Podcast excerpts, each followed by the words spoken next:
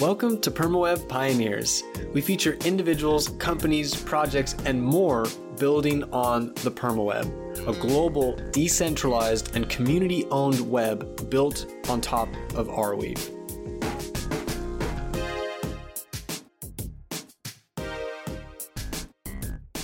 The hosts of this podcast and their guests are not registered investment advisors. All opinions of the hosts and their guests are their own. Nothing discussed on this podcast can be relied upon for investment decisions, nor is it investment advice. This podcast is solely for entertainment and informational purposes.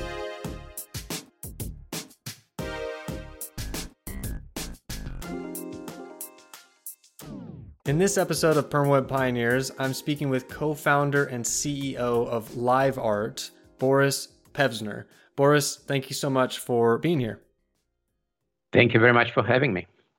All right, so I'd like to start off with getting into your manifesto, um, and I think it can be succinctly put as you know bringing the art world to Web three.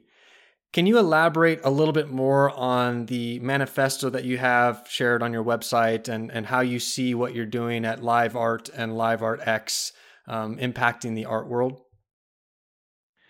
Certainly. Um, yes, that's exactly right. Uh, we are the platform that connects the art world with Web3, and that's essentially our mission. And if you look at our team, uh, the team that uh, we have on board, the team, the founders, as well as um, as well as uh, really the rest of us, are a unique blend of art people, crypto people, and uh, and entrepreneurs. Many of us successful entrepreneurs with multiple exits. So we bridge the physical and digital art world and uh, worlds and everything that we do in the creators uh, whom we uh, showcase and work with, in the collectors.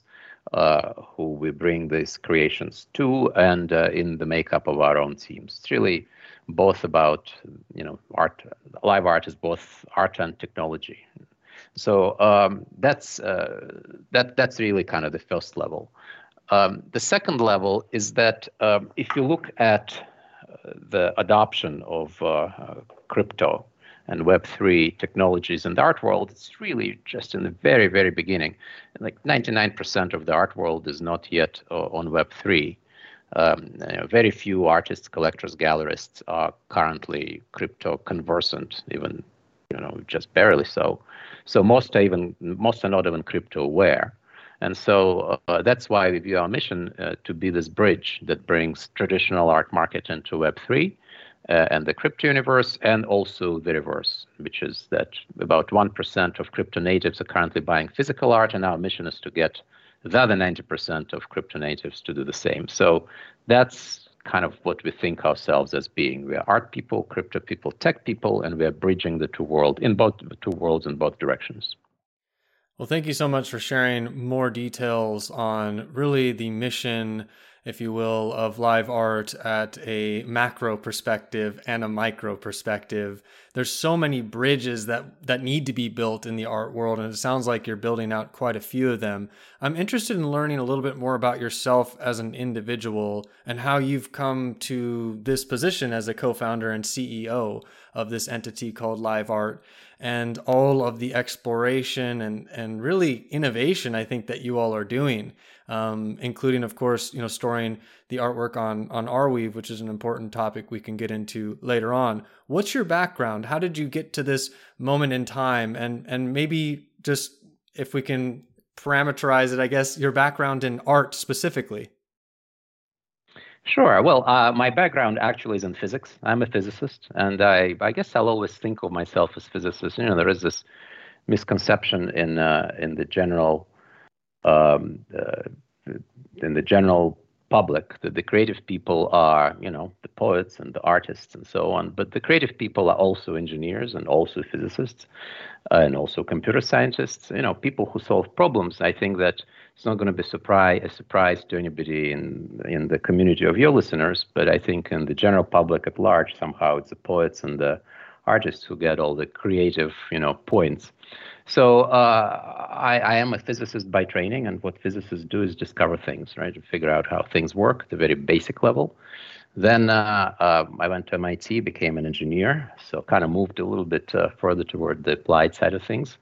uh, electrical engineering, computer science, um, and then uh, uh shortly thereafter, like as a matter of fact, while I still uh, was still at MIT, we won one of those uh, you know business plan competitions that are now quite popular. Back then, they were somewhat unique to MIT and a couple of other big institutions. So. Um, having won it, uh, I started basically began starting companies. And this is this is my fifth. Uh, looking back, uh, all of my ventures have been one way or another two-sided marketplaces in completely different industries. So it was a two-sided marketplace in uh, uh, what would be known as cloud computing. Uh, back then, it was called something else. there was a two-sided marketplace in freight transportation there was a two-sided marketplace in gaming, and you know, some of those companies were more successful than others. Some had quite substantial exits, some didn't. Um, and then there was another company called uh, Collectrium that I'd started um, back about 10 years ago uh, with a vision to become a two-sided marketplace for art, because you know. The, the problem uh, in uh, the traditional art world is there are many problems, and many of them, by the way, are solved by blockchain. I'm sure we'll get into that later in the conversation. But uh, some of the problems have to do with kind of like how people, you know, interact and transact. Uh, in the traditional art world, it's very, you know, backwards, and uh, uh you know, there's a lot of friction to that process. And so uh, we set out to change that. But before we did that, we thought, all right, we'll uh, create a community of collectors, of traditional art collectors, who would like to use technology to store, manage, get advice about their art collections. So that company grew, grew, and grew, eventually became uh, quite substantial and got acquired by Christie's, which at the time was the world's largest um, uh, art business, probably still is. Uh, it's one of the two large auction houses. Essentially, it's a duopoly. There is Sotheby's and there is Christie's, and together they count for some like the quarter to a third of the total art market out there. So, uh, and that's you know that's essentially my uh, entree into the art world. First, as a founder of Collectrium, and that, and then in the belly of the beast, so to say, having been acquired by the largest company in the art world, and kind of teaching them a few digital tricks, and them, of course, teaching me a lot about the art world. And so, after a couple of years of that, uh, I went off to start the next company in a completely different space, and then uh, uh, decided to come back and, uh, you know, begin uh, come back to the art world. And so when I did, it's about a year ago, now with uh, my co-founders, also art industry, art market veterans from Christie's and Sotheby's. Uh, you know, when I came came back to it, when we came back to it, it was like we could barely recognize the art world, right? Because that's when uh, that's precisely when about a year ago, uh, when the art world was undergoing really nothing short of a revolution. So if you think about it in financial terms, uh, you know, the art world is about some like 70 billion dollar business. And if you look at the nft volume like just go on OpenSea and look at their volume uh, of nft sales it's about on the run rate of about 60 70 uh, 80 billion dollars depending on how you count. So really you could think of it this way the art market with the advent of nfts has doubled. So it was pretty much at the same level for you know 20 years prior to that, and then suddenly it went up by a factor of two and uh, continues to grow. So we found ourselves in the middle of this revolution, and we thought, well, all of those ideas about uh, bringing digital uh, technology to the art world that we've had for many years are now becoming reality, and we are right in the center of it. So it was super exciting, and that's pretty much how I got to this point. Yeah, so obviously a lot of experience on the entrepreneurial side in a number of industries, and as you mentioned, two-sided marketplaces and live art is is definitely that, and and arguably arguably beyond, um, considering all the tools that you're creating for collectors, community artists, um, galleries, and developers. Um, your your emphasis on art in particular, I'm interested in kind of diving into in more detail. Why why do this? Like fundamentally, what does art mean to you, and, and why do you put so much of your energy and, and life in into serving and uh, enabling artists, both digital and physical uh, artists, uh, to grow their business and to enable themselves to to do their thing? What is what does art do for you as an individual? Well, uh, that's uh, you know half personal question, half professional question, uh, and that I guess the third half, if you could say that, is the intellectual intellectual question. So personally, uh, it's it's been my passion personally, basically my entire life. Uh, you know, I uh, I grew up around artists, around museums, and around art in general, um, and it's just been with me as a source of inspiration and creativity throughout my entire life. Um, at the uh, societal level, uh, I think that uh, artists, um, you know, it's not just that they contribute to society; they, in many ways, drive the conversation. So uh, it's, uh, you know, sometimes it happens explicitly, sometimes it happens uh, indirectly, but but you know a lot a big part of the modern conversation that uh, that that we observe in society today uh, somehow is connected to art right? It's either driven by it or uh, it is uh, uh, tangentially related to it. Um, and then there is the intellectual challenge. I think the intellectual challenge well to me the intellectual challenge of uh, taking you know centuries if not millennia old industry and uh, uh, bringing it into the digital realm is you know there aren't many industries left to digitize. Pretty much everything has been digitized. Everything has uh, in some ways uh, has in some ways benefited from the digital revolution that you know has been ongoing for the last 30 40 years. Uh, art is pretty much has been until very recently the last holdout and uh, having an opportunity to bring this like last undigitized industry into the digital world is just an enormous uh, luck. It's like you're just lucky to live during the time when it's possible, uh, especially with such gusto that this Web3 technology uh, uh, allows, right? Because it's not just like digitizing it in, a, in an old way, Web 1, Web 2 way, it's digitizing it in a completely new way that is just sweeping the world as we know it, right? And art is no exception. Uh, it is also interesting um, uh, and ironic uh, that uh, art happens to be on the forefront of technology adoption in this cycle, which is a very unusual position for art to be, right? Usually art is a laggard. It's like it's the last one to adopt technology. But in this case, it's among the first ones because there are so many uh, challenges that uh, Web3 and blockchain and cryptogra- cryptographically secured um, uh, uh, tech really solves for art. Stuff that you know the art world has been trying to solve solve for centuries, and suddenly uh, with blockchain technologies, NFT um, in particular, it's become possible inspiring indeed. And it is an amazing time to be alive to experience what has gone on just in the last few years in the art world and effectively doubling the art market, as you've already described. And to enable all of these artists that maybe previously their medium wasn't vi- a viable option. Do you see yourself and live art as kind of unlocking or enabling a generation of artists that haven't been able to maybe get by without the utilization and, and invention of blockchain technology. How do you look at these these artists that are up and coming and what is live art's role in their development?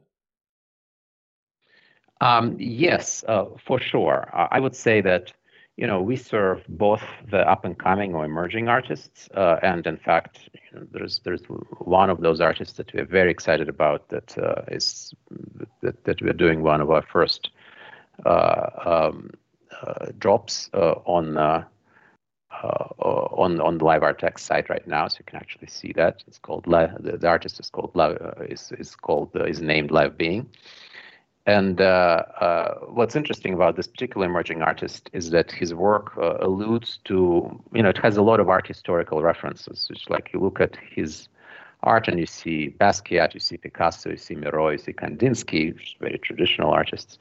But at the same time, he's playing with this digital painting, right? And that's why we like him. He's digitally native uh, and yet bridges into the traditional art world. And so that's why our curatorial team selected uh, this particular artist for our first drop. So, um, you know, first of great many artists that we are going to highlight.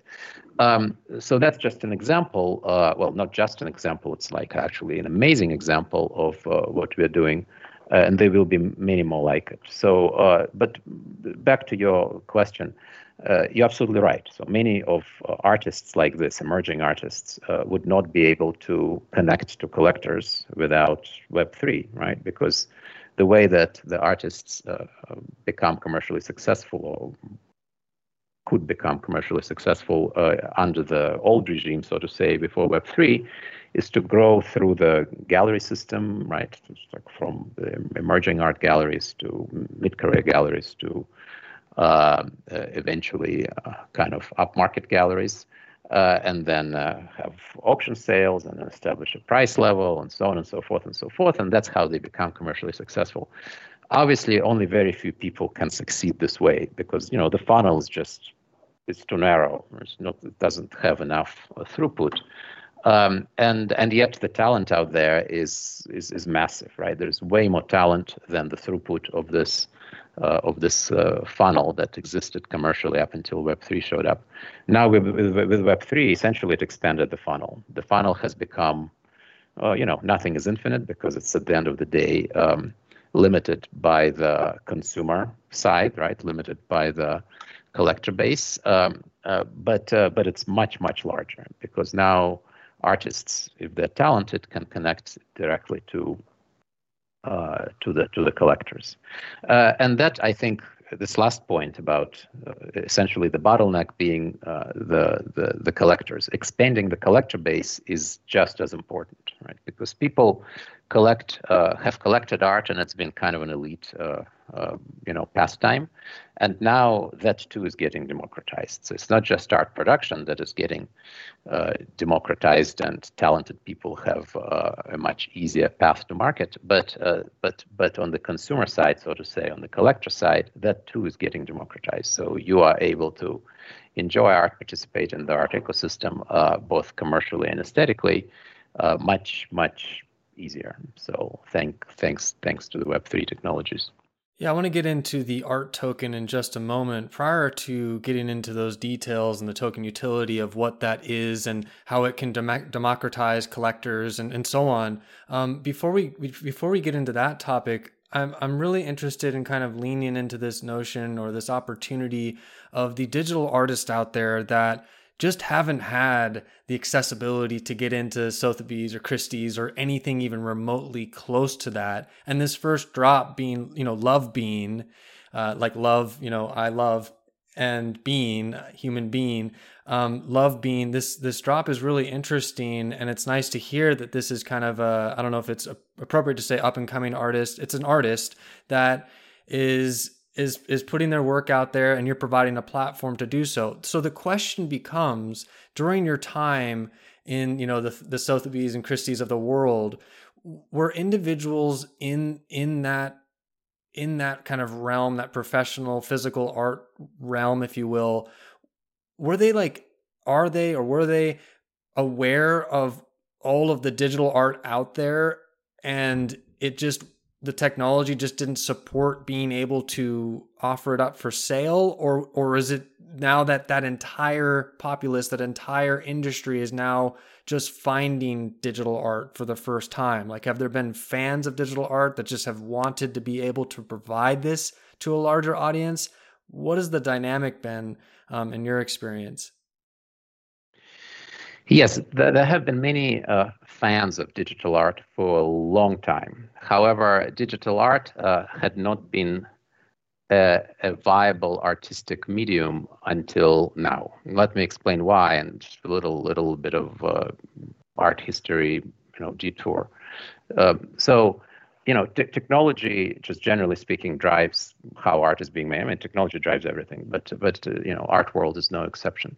So it's like if you think, you know, impressionists without you know, those portable paint tubes, how would they paint outdoor outdoors? They wouldn't be able to. So the invention of portable paint tubes was critical to basically an art style or an art movement, which we call impressionists. Among other things, obviously there were many historical and artistic and other and societal sensibilities that contributed to it, but it really was made possible by technology. Uh, Andy Warhol, right, with his uh, silk screen paintings, would he be quite so successful without that technology? Probably not. Probably would still make it, but uh, but wouldn't be uh, the blockbuster that uh, that he and his art are. Uh, what about you know photography, right? So photography was invented, uh, you know, probably about 130, 150 years ago, and it took it a while to become uh, an artistic medium. Why? Because it wasn't considered to be a legitimate artistic medium for a long time. Because you know, it's sort of like just, there's not much skill in snapping a picture. People thought at first, and uh, also, once you have a negative, you can print as many copies as you want, and they're all the same. So how can it be art if it's not unique and not rare, right? And so the same logic was applied to digital art. Digital art has existed for a long time. People admired it.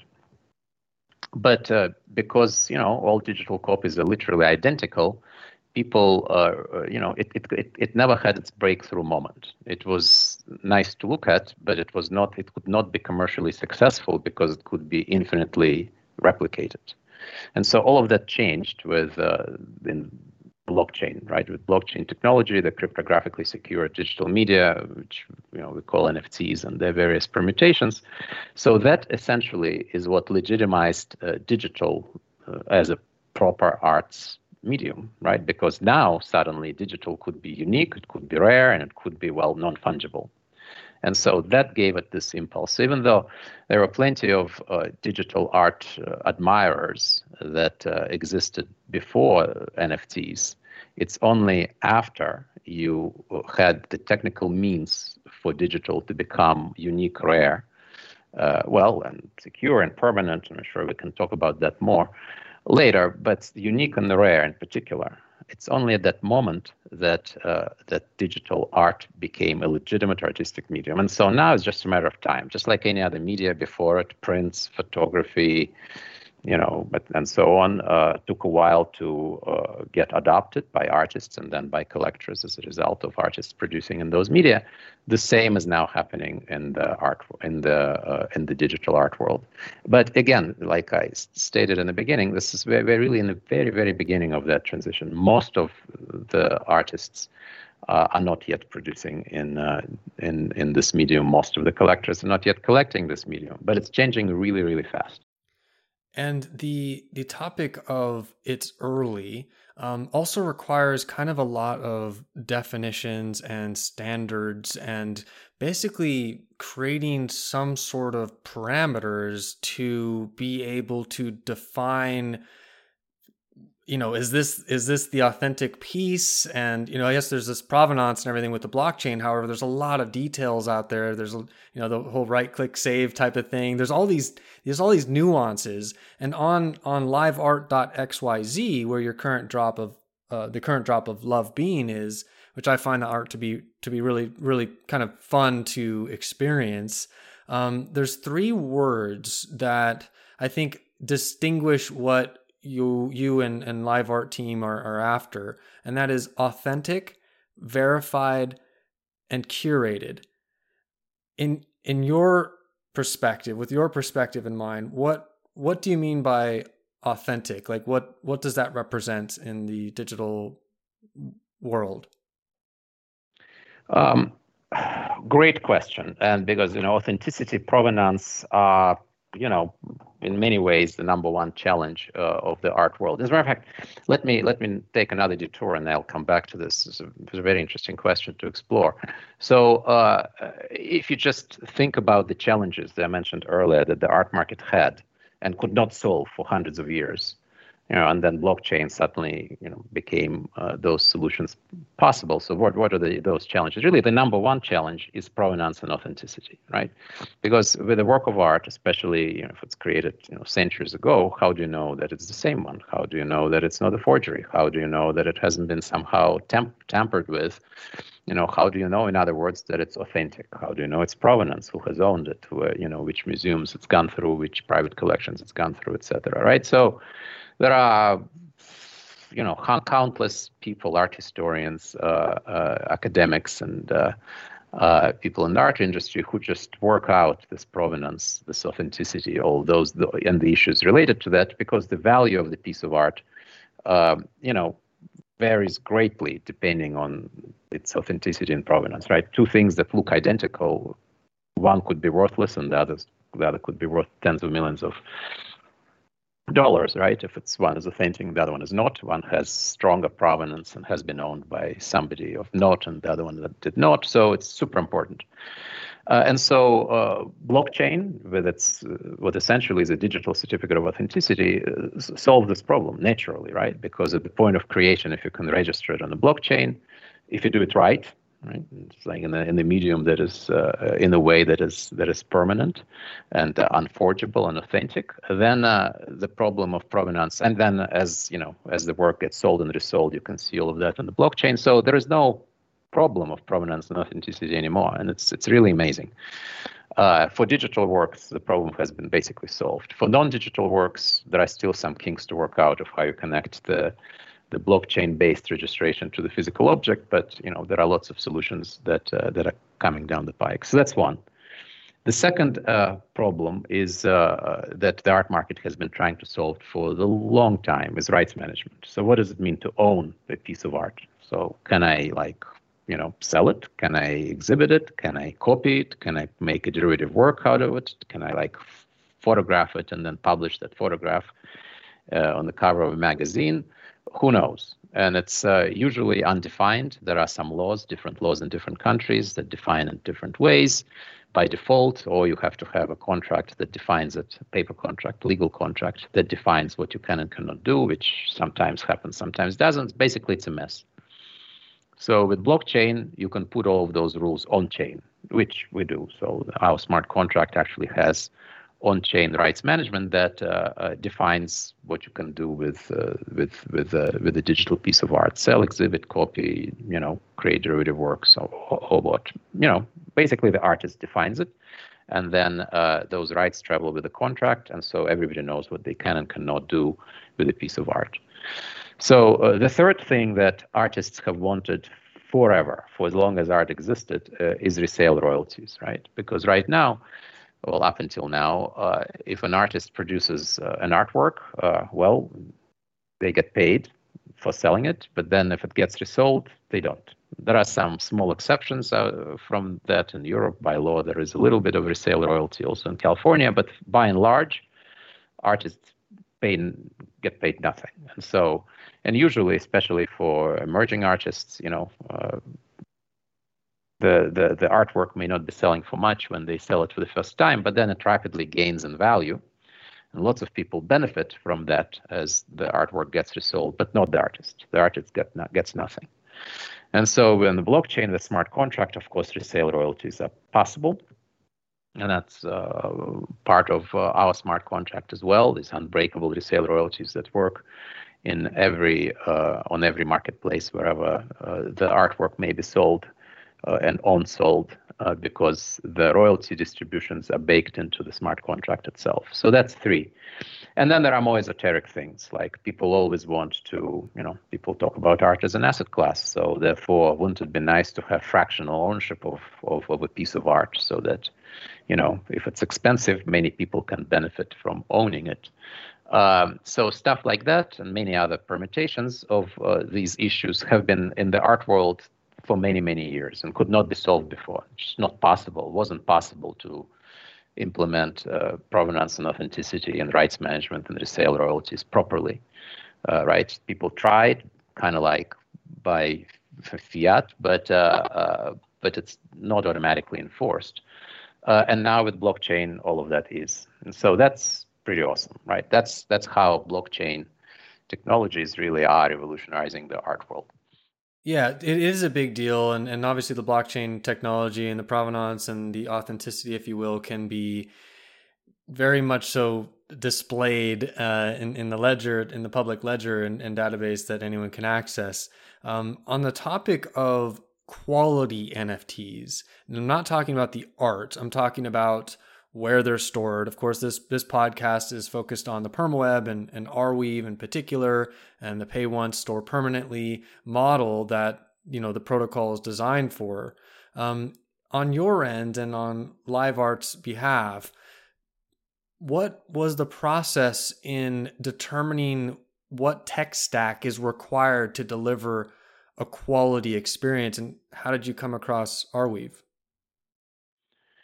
Yeah, it's an interesting question. Uh, you know, I would say this: uh, we are art, we are art world people. This is who we are fundamentally. So we have crypto tech backgrounds and so on, but really by DNA, all of us are art people. And uh, our art world people, uh, you know, they think about uh, permanence uh, and preservation uh, intrinsically. This is just sort of like what you do, right? Because uh, we think in terms of centuries, not years, as I kind of mentioned in the beginning, because the work of art is, well, hopefully forever, right? So it's like once it's created. Of course, nowadays there are all sorts of interesting exceptions about like burning digital works and converting them to ash and all that stuff. But that aside, right?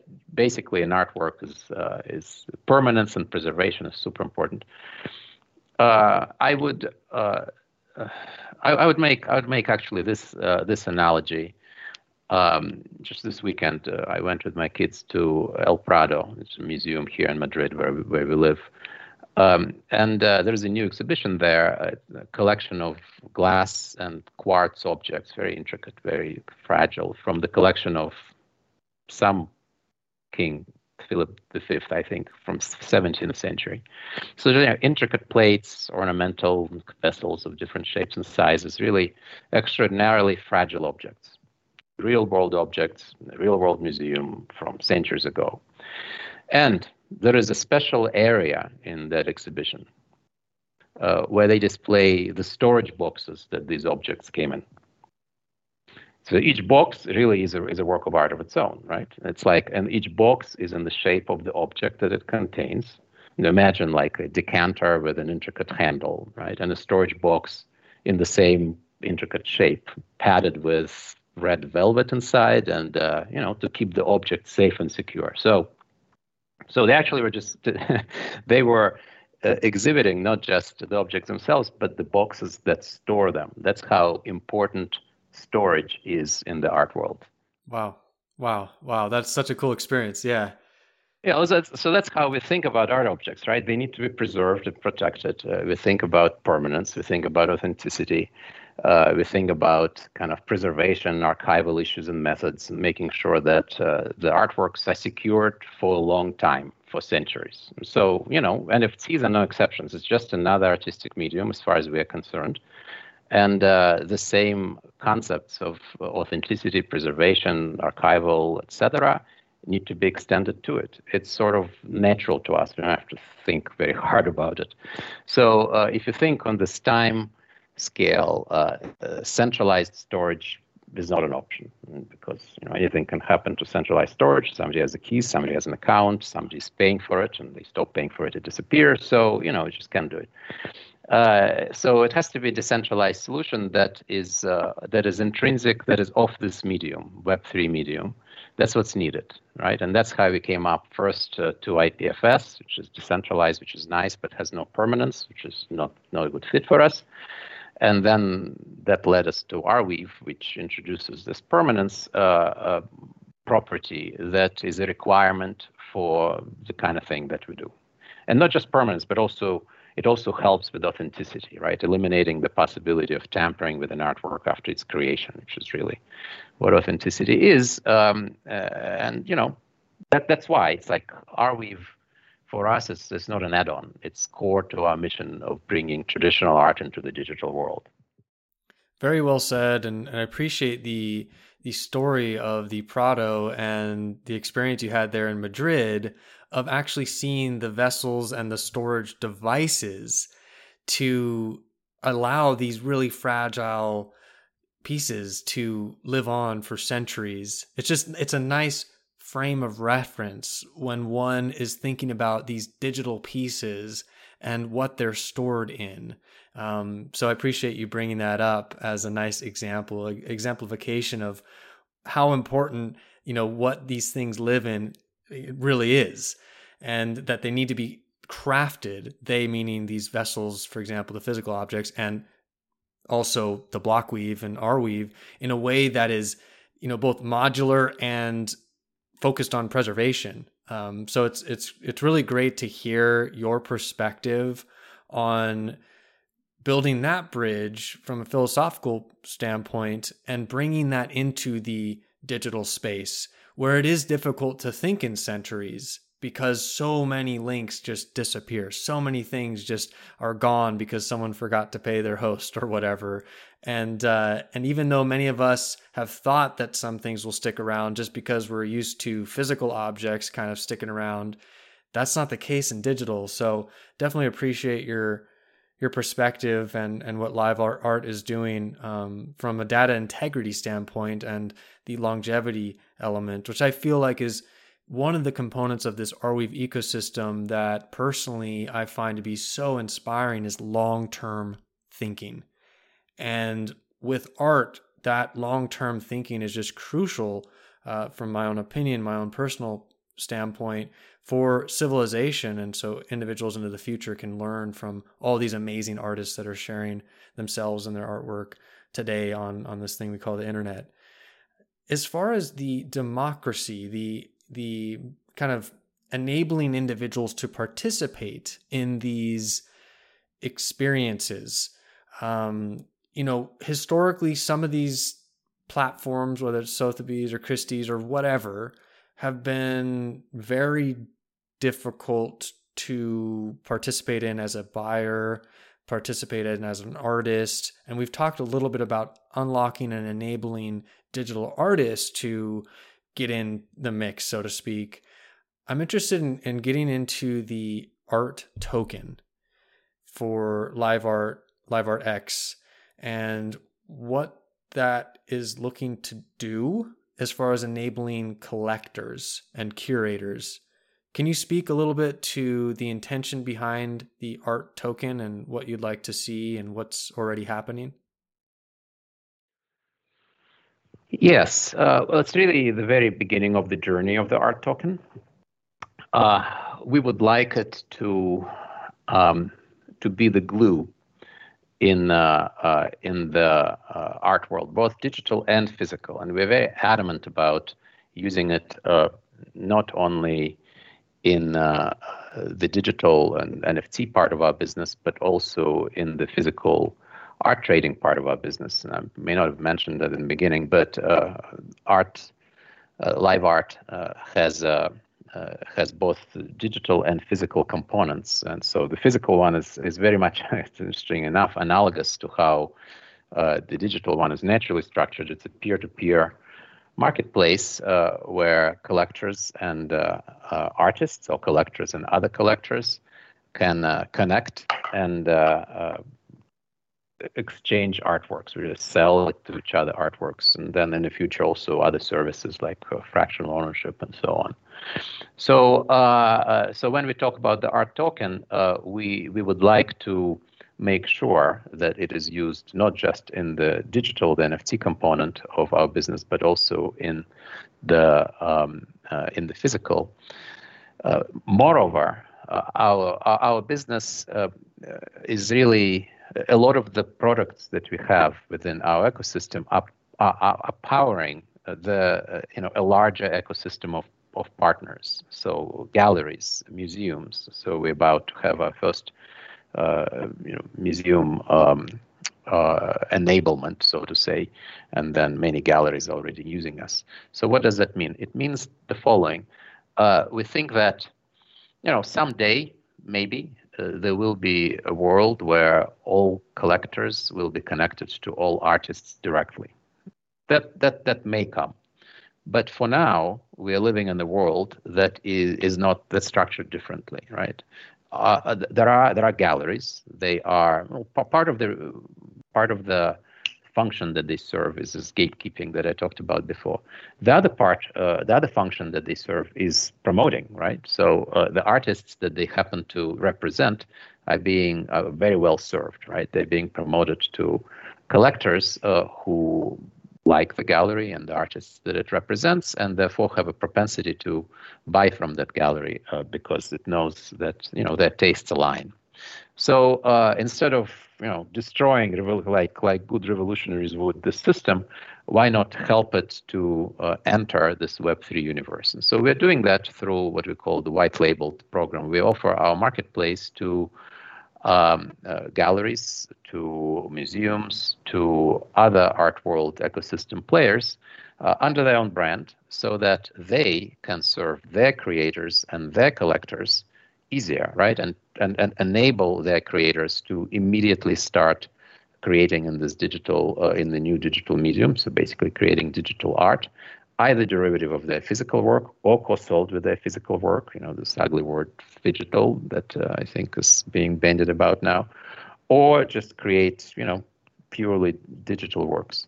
And the way that it's, the reason that it's interesting is that uh, when they do that, when the artists do that in the context of the gallery that represents them, they have an immediate built-in audience, right? That's the audience of the collectors who already collect those artists in other media, know those artists, love those artists.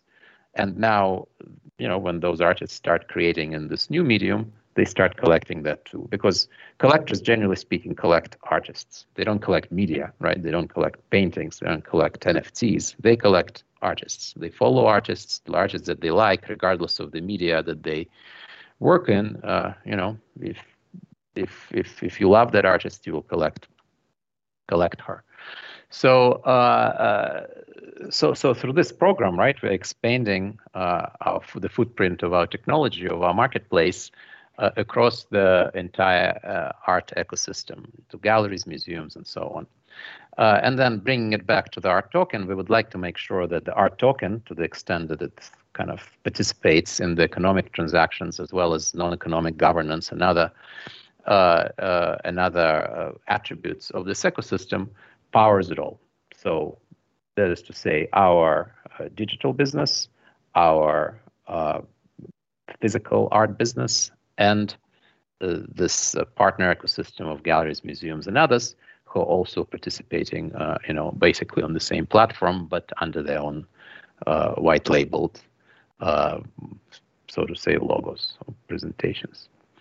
So that's the high level concept. Now, what does it actually do, right?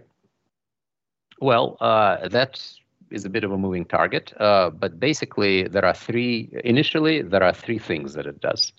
Uh, it's about access, it's about exclusive art experiences, and it's about the community. So uh, access is uh, pre-sale of works by iconic artists, uh, whitelists for for the NFT drops, uh, you know, insider list for exclusive private sales, kind of like, you know, art world is, is has always been about access. So especially when we talk to the traditional art collectors, to them, it's a very well understood concept. And the art token kind of gives them that ability. The way that we implement it is through memberships. So we have six levels of memberships each membership wraps a certain amount of uh, art token. The higher the level, the, the more art token you get within that membership. And then that membership entitles you to you know, a menu of services, including access, experiences, and community. So that's, that's the implementation. So uh, going back to uh, what the art token does. So access is one. The second is these exclusive art experiences. Tours of art fairs, many of whom are our partners already. Um, so it's kind of natural for them to serve the community that uh, they're already benefiting uh, from. Uh, NFT events, studio visits, uh, consultations with uh, art advisors, uh, data, right? So we have a pretty unique database of art prices. And so to the extent that people would like to make not just aesthetic, but also financial decisions about buying and selling art, both digital and physical. Uh, we have, uh, you know, kind of a fintechy uh, uh, looking site to our products offerings that uh, is also offered to our members. And then the third one, and perhaps most important, is the community. So we believe that user-owned platforms really, as a principle, is a principle of Web3 or user, at the very least, user heavily influenced platforms. And that's why LiveArt uh, will be governed by a DAO, and the DAO uh, is uh, tied to the art token owners. So members will decide the direction of the platform, things like submitting and voting on proposals about smart contract upgrades, new features to be developed by the LiveArt team or, or community contributors, uh, voting on the use of charitable and strategic funds to support emerging artists, uh, uh, and so on. So those are the three things initially: access, art experiences, and uh, community and governance. And the art token, if I understand this correctly, has been released by way of NFTs. And there were like six different levels at which individuals that minted at the Genesis Mint received a random level, which is represented in their NFT, and then the amount of art tokens that they are they have access to after a one year lock depends on what level they received for the NFT. Is that correct? That is exactly right. Yes. So every every NFT membership, and there are six levels of those, content, contains a certain amount of of art token inside. Different levels contain different amounts. The higher the level, the higher the amount. Okay, and so this topic of how you've you and the team have released the art token, I think is really interesting from an incentive design perspective. And I think, you know, a lot of listeners are builders. They're creating uh, decentralized applications on, on, on Arweave and just tons of things, NFTs and NFT platforms and, and all these types of things. And one of the biggest challenges is kickstarting, kicking off a community. Um, how have you and team experienced the art token by way of NFT distribution? Like, how has that gone thus far? Uh, it's been uh, amazing to watch. So the community really, uh, it really resonated with the community. I think that, uh, you know, our, uh, I think we had about uh, three quarter of a million, seven hundred fifty thousand or so entries into um, this initial genesis mint of the NFT um, uh, memberships.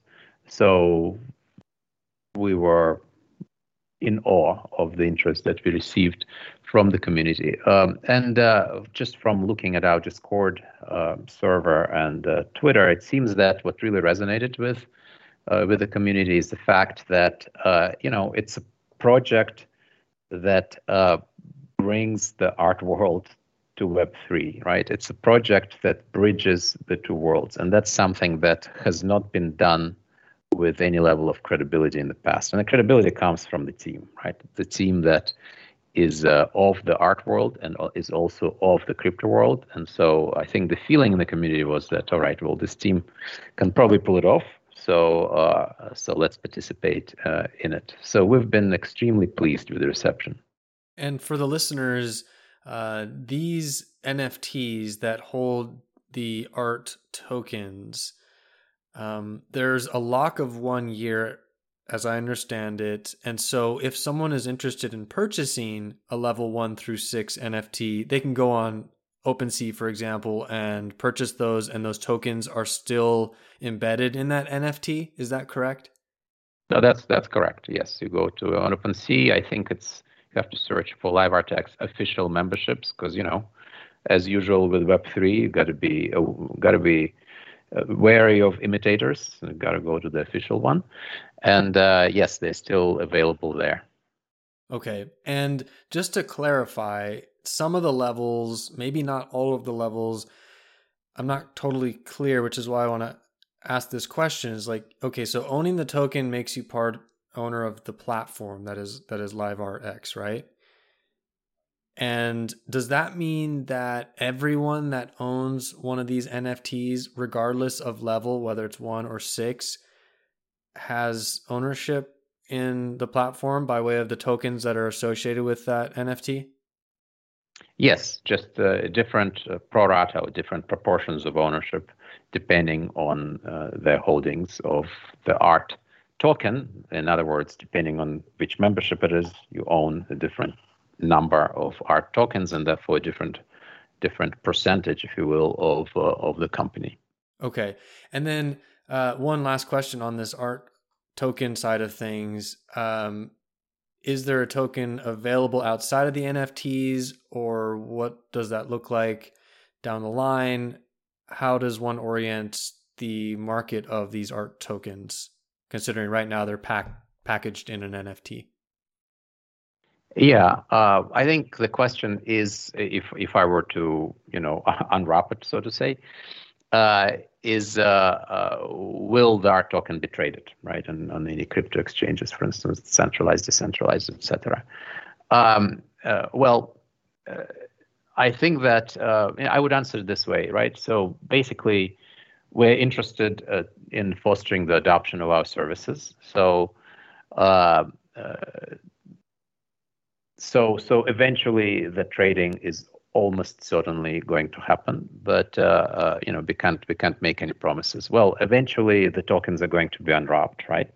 Because after uh, after they uh, get unlocked after a year uh, they can be unwrapped, so there is a mechanism for that. And once they're unwrapped, you get the tokens, just ERC20 tokens, which is what the ART token is, uh, and they will inevitably be listed. So they will be making uh, some announcements in that direction in the coming months, uh, and uh, you know the members are going to be the first to know. Got it. Thank you. And we'll wrap up with that. Boris, thank you so much for sharing more about your journey as an individual and your entrepreneurial background and your your love of art and bridging the physical and the digital into an amazing experience and that first drop being love being so our listeners be sure to check out liveart.xyz to see that drop that's currently happening and of course explore more uh, via LiveArt and uh, just appreciate you being here and of course appreciate you and team selecting Arweave as the storage layer um, for your you know decentralized storage layer for that pay one store permanent um, you know protocol and mission that Arweave serves. So uh, yeah, thank you so much for the work that you're doing for art and for future generations.